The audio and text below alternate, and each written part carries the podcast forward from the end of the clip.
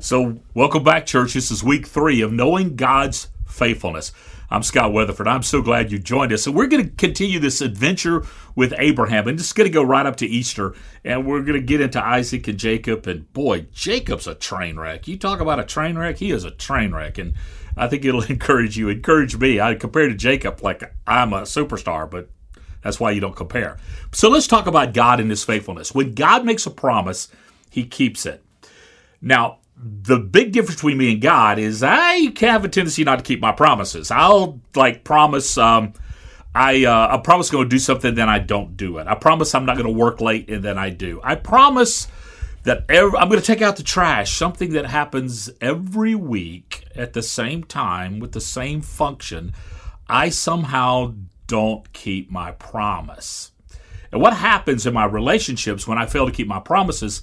Confidence starts to erode uh, eroding in in all my relationships. You know, with with my with Tara, my wife, with my kids, with with even folks that hey, I promise I'm going to do this and I forget or I don't.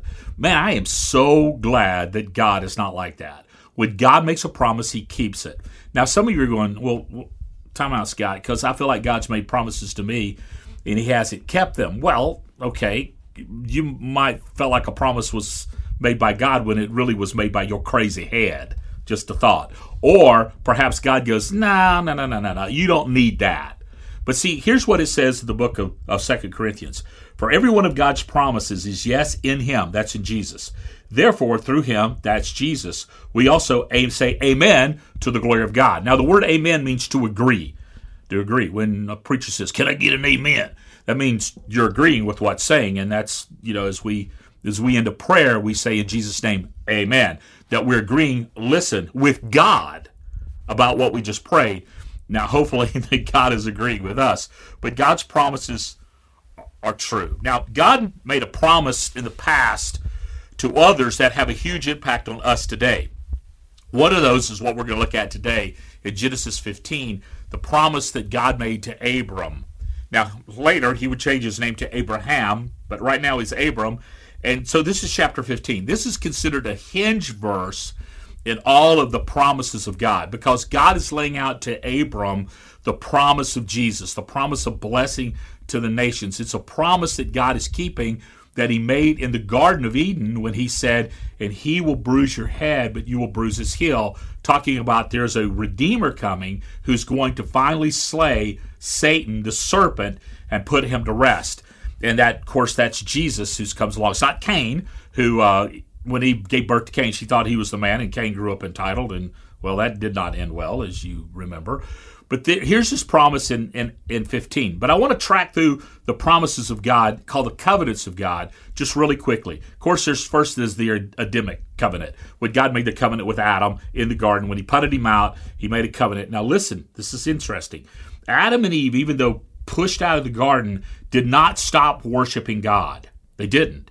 In fact, some theologians said they would get back as close to the garden as they could. There they would worship. That's why Cain and Abel knew where to go. Cain and Abel knew what to do. And this lineage that started back with Seth, Cain was pushed further away from the presence of God and really became uh, uh, just debauched and became what was called the daughters of men. And so Seth came back, and, and then this lineage down through Noah, then Ham, Shem, and Japheth, and then you find Abraham, who's the eighth generation grandson of Shem from the ark.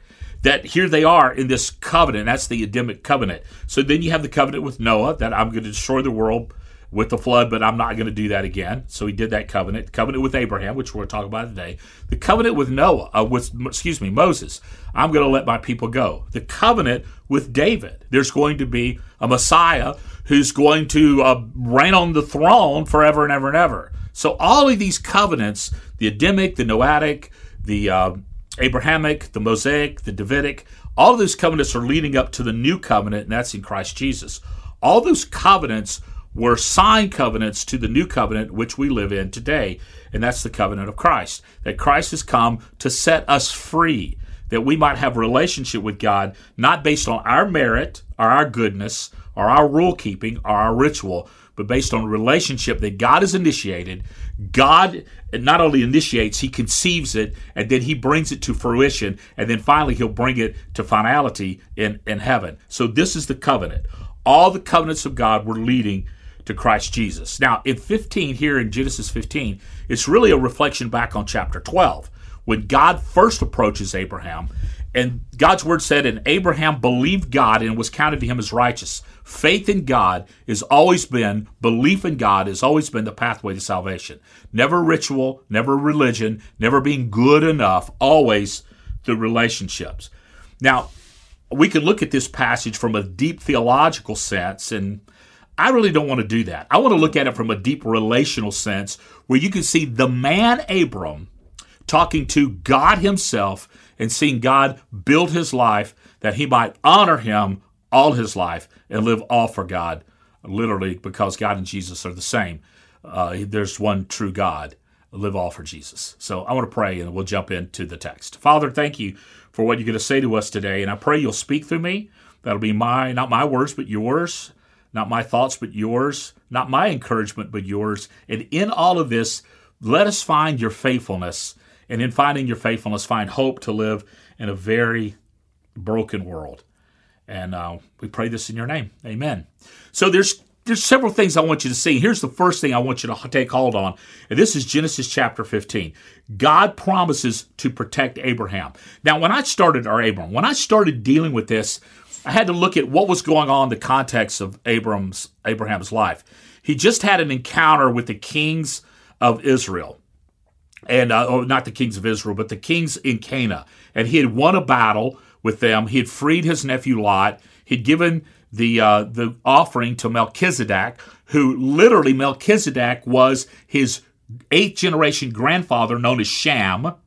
So when he gave his offering to Melchizedek, he didn't give it out of obligation; he gave it out of love. So therefore, when we give to God, should never be out of obligation; should always be out of love. Abraham gave to Papa, a gift of the tenth of the offering, not because he had to, because he wanted to, because he loved his Papa Shem. Now, you could go back and listen to the group material from last week and get a, a better understanding of that. It's just an amazing account and something that I've discovered. So, what was the events that was leading? After these events, the word of the Lord came to Abram in a vision Do not be afraid, Abram. I am your shield. Your reward will be very great. So, what Abraham or Abram was worried about okay, I've defeated these kings. What if they decided to bring retribution against me? Now, in the ancient world, and even still today, retribution's a big deal. Like if somebody harms me, I'm going to harm them back sevenfold worse than they harm me. That's why you see in the in the Middle East this kind of violent retribution against things that are held long, long ago. Some of them as old as 4,000 years ago, some people are trying to repay other people for. So this is whole thing. And God's saying to Abram, I got you. Don't be afraid of these kings because I've got you. Now, we can fall into the same trap. We can become fearful of retribution, are fearful of attacks, are fearful of things not seen. So, a conversation recently with a pastor friend of mine, and we need to get a vehicle down to Central America. And I said, Well, let's just drive one down. There's a road that goes all the way down there. He freaked out. He said, There's no way. I'm scared to death. I'm not scared to drive down there. Now, I'm probably stupid. But the thing is that if God is for us, who could be against us? The Lord is my light and my salvation. Whom shall I be afraid? Whom shall I fear? But listen, y'all, I really don't fear physical harm. What I fear is criticism and attack and attacks against my character. What I should really understand that my character is flawed anyway, but I want God to protect me. And God says, I am your shield. Uh, listen what Paul says in Romans. What then shall we say about these things? If God is for us, who is against us? Knowing all these things, we are more than conquerors through him who loved us. Recently, I made a sojourn to the desert, and I spent some time in the desert. Um, and you said, where in the desert you go? It was the desert of Arizona.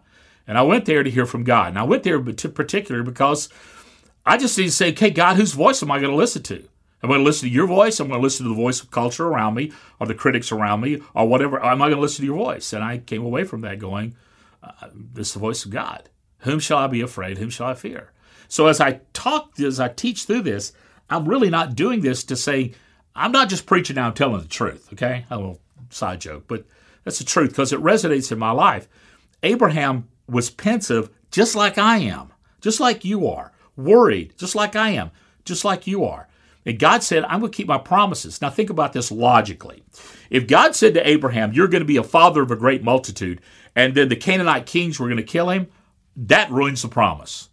When God makes a longevity promise, he's going to keep it.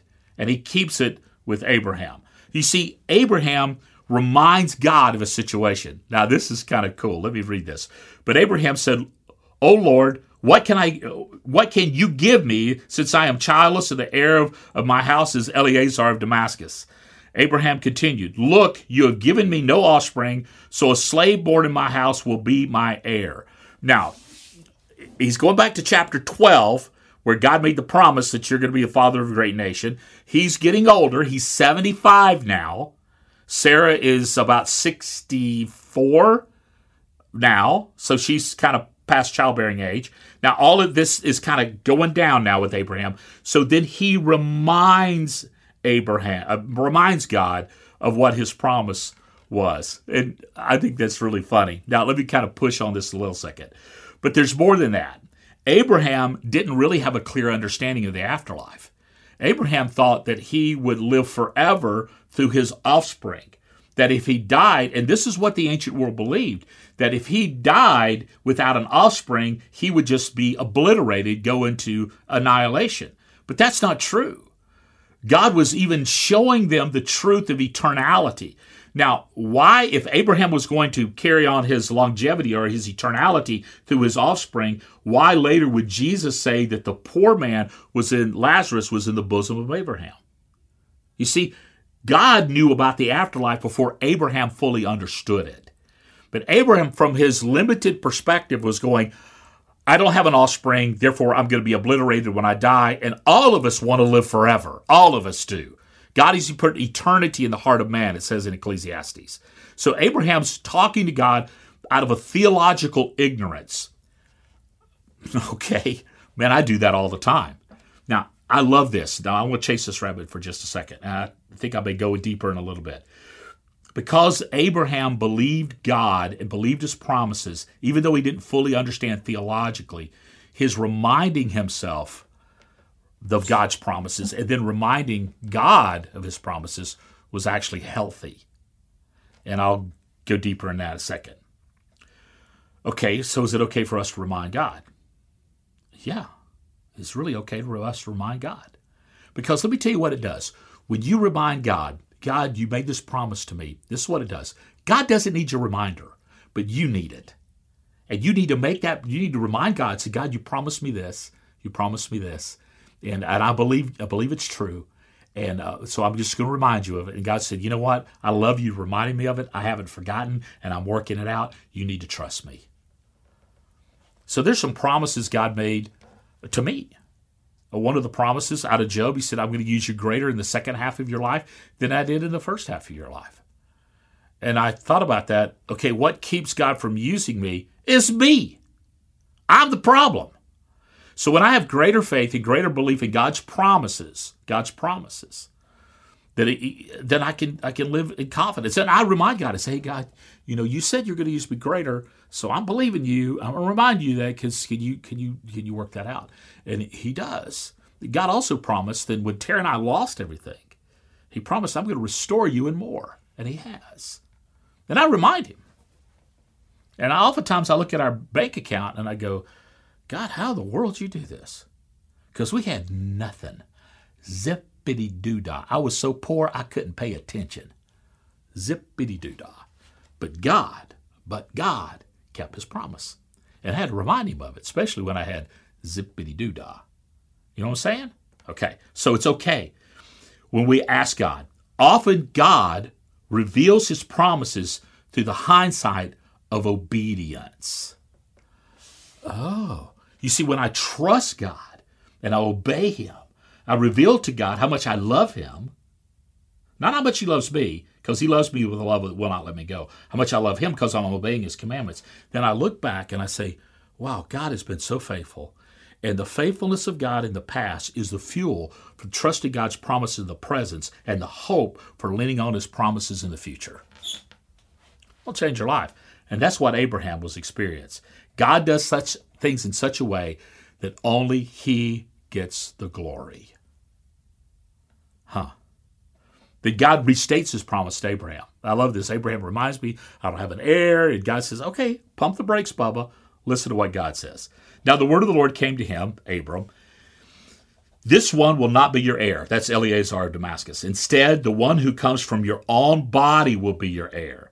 And he took him outside and said, Look at the sky and count the stars if you're able to count them. He said to them, Your offspring will be that numerous. I love the fact that God is patient with Abraham, or Abram at this time, and he is so patient with us. He's long suffering, he's patient with us. It's not a sin to be impatient. And God uses our natural bent of impatience to create a deeper longing for Him. Huh. Uh, strength will rise when we wait upon the Lord. We will mount up with wings like eagles because God wants us to depend on Him. Throughout Scripture, God reminds us of His commitments to us and to you. They're full of His promises to you. And I know one day when it comes time for me to go to die, that Jesus Himself is going to come take me home because He promised that. And I will live forever with Him. What that looks like, I don't know. If I go and come back, well, if I go, I ain't coming back. Okay, just saying. Here's the, the fourth thing Abram responded in faith, and so must we. Abram believed the Lord, and it credited to him as righteousness. Some people say this right here, verse 6 of chapter 15 of Genesis, was Abraham's conversion experience. This is when he said yes to Jesus. You see, all of us have to have a conversion experience. You don't osmosis your, your way into a relationship with Christ. You don't earn your way into it. You don't attend your way into it. You decide it and you declare it. And Abraham believed. Faith is the pathway to righteousness. Believing God is more than intellectually knowing about Him or understanding Him, but placing your whole life in His hands. Abram believed God. Listen to this. What then shall we say about Abram? Our forefather, according to the flesh, was found. If Abram was justified by works, he had something to boast about, but not before God. For what does the Scripture say? Abram believed God and was credited to him for righteousness. Now to the one who works, pay is not credited as a gift, but as something owed. But to the one who does not work, but believes on him who justifies the ungodly, his faith is credited for righteousness. That's Paul writing to the church in Rome in uh, chapter 4, verses 1 through 6. For you are saved by grace through faith. It's not of yourselves, it's the gift of God, not from works, so that no one can boast. Wow. God wants you to trust Him. He wants you to fully embrace desiring, loving Him so I could trust Him, so He can hold me, so my life could be measured by Him. Um, I'm sitting on a stool and I say I can have that faith in the stool that it's going to hold me up. But here's the deal, okay? Do I love the stool? Do I love it? Do I embrace it? Do I come in and say, "Oh, what a marvelous stool you are," and I just just adore you, the stool? No, I just sit on it. God wants me to do more than just trust Him for support. He wants to us to love Him and embrace Him and to worship Him and to live all for Him. It's different from trusting a stool to hold you up to trusting a God to give you life. And that's the bottom line here with Abram. He trusted God. God wants me to have that faith relationship with Him when everything is about Him. That I was born from God's love so that I might love God and He might show His love through me. Wow. Here's the last thing God affirms His commitment. When the sun had set and it was dark, a smoking fire pot and a flaming torch appeared and passed between the divided animals. Okay, let me give you a little background. God says, "Okay, Abram, I want to make, I want to give you a sign of an ancient covenant. I want you to cut these animals in half, and I want you to lay them out. And then, in the ancient days, when two people would make a covenant, they would cut animals and bloody mess, and they would walk between them together, and both of them would get blood on them. And this is what they would say If you fail to keep your promises, I'm going to bloody you up. That's what they were saying. You have, you'll be like these half carcasses. So God does that with Abram. Now listen what happens. When the sun set and it was dark, smoking fire pot and a flaming torch appeared and passed between the divided animals. On that day the Lord made a covenant with Abram, saying, I give this land to your offspring from the brook of Egypt to the great river Euphrates, the great to the great river, the Euphrates River, the land of the Kenites, the Kezanites, the Canaanites, the Hittites, the Perizzites, the Rephaim, the Amorites, the Canaanites, the Gerizzites, and the Jebusites. Boy, that's a lot of sites, wasn't it? And that's Genesis 15, 17 through 21. Now, notice this. This account of Abraham cutting up the animals, Abram didn't pass through the carcasses. God did. This is a one sided covenant. Now, through the generations, Abraham's clan tried to really mess that up, but God is faithful. God is faithful. And as, as history unfolded and Israel lost the land, and for years and years and years, Israel did not have a home. But then World War II, oh, excuse me, World War I happened, and Palestine came into being. And then 1948, the Jewish people reclaimed the Holy Land. God keeps his promises. But listen, it's not about the Jewish people, it's about Jesus. It's not about the Holy Land, it's about the Holy One who made the land holy, and that's King Jesus. And the church today is the bride of Christ because of relationship with God through Jesus Christ. I think this is amazing. The promise to Abraham was practical for Abraham, theological to us, but practical to us as well. God comes through. 25 years later, Sarah's holding a baby. Some say God's slow to keep his promises, but he's not. In the fullness of time, God does what God does. God had to prepare Abraham and Sarah. And now you can look back through time and see how God worked, and that's true. God kept his promise to Abraham, and he's keeping his promises to you. I can look back at time and see, you know what? Sometimes I wasn't faithful, but God was always faithful. God was always faithful, and sometimes I wasn't. I can, I can look at that and I can see his hand leading me. So here's the thing I want you to take away Abram believed God, and it credited him as righteous. Have you done that as well? Have you believed God? Not believed about Him, not attended things for Him, but really trusted Him as Savior and Lord? If you haven't, then today's your day. You can pray and receive Him and accept the promises of God that are yes in Christ Jesus. The promises of hope, of peace, of power, of provision, of people, and the promise of heaven. That could be yours today. Just like Abram, believe God counted to you as righteous. Let me help you that with, with a prayer. So, Father, thank you for what you said to us in your word today. And Father, I sense that as some are listening today, they need to trust you as Savior. And I'll pray that they'll pray this simple prayer Jesus, I'm yours. I give my life to you. Forgive my sins. Be my Savior. And I'm going to live for you and live in your promises. And I pray this in your name. Amen. Now look at me. If you just prayed that prayer, take your next step. Next step of a baptism. You say, Well, Scott, I'm watching your video. How in the world can you baptize? Well, we'll figure that out. Just raise your hand and say, Hey, I prayed that. I want to take my next step. Take the next step of watching our next steps classes online, connecting, growing, serving, and sharing. Become a part of this family. We have people who watch from other states who are part of this church family because we are a church without walls, because we're the body of Christ. Take your next step. Serve God by serving others. I did something. I got off the plane in Atlanta and I saw a guy standing by the elevator. He pushed the button. He said, Hey, come on, take a ride. Of course, I jumped on the elevator and it was a guy looking for money. I thought, Oh, great. But you know what? I gave him some money because God asked me to do that. And I don't judge him, but I got to do something that I normally wouldn't do because God put that in front of me. Take your next step. Serve God by serving others be smart. Don't get on the elevator with some sketchy dude like I just did. But be smart. Take your next steps and live all for Jesus. I love you guys. I hope this helps. Look forward to more content coming to you because God wants to use us greatly for His glory. God bless you. Thanks for joining today.